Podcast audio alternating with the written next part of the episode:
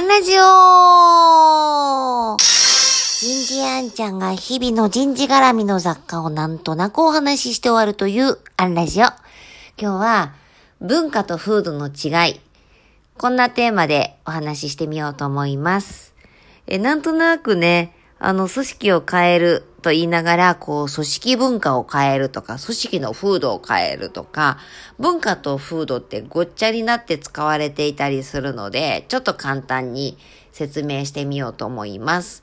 えっ、と、英語にすると文化はカルチャーだし、えー、風土はクライメイト。ね。で、えっ、と、まあ、ざっくりですけど、文化って、えっ、と、当たり前の前提です。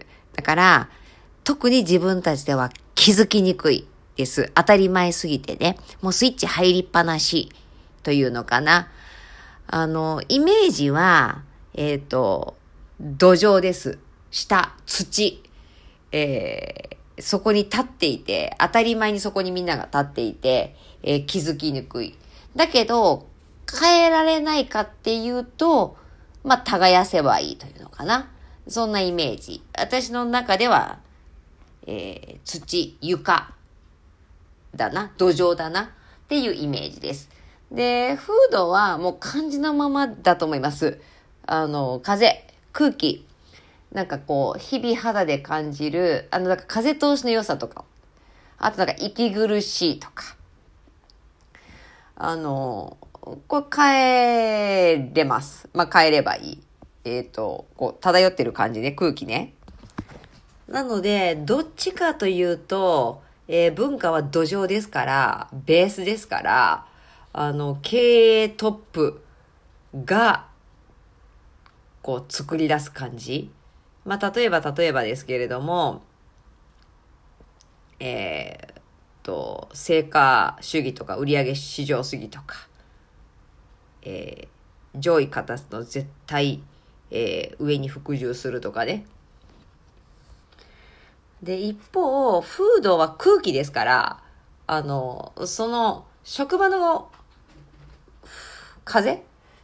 どっちかって言ったら、あの、組織トップ、えっ、と、職場のマネージャーが作るイメージです。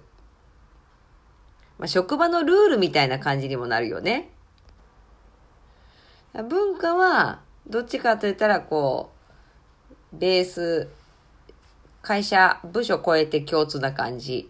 風土は、職場ごとにちょっと違う可能性あります。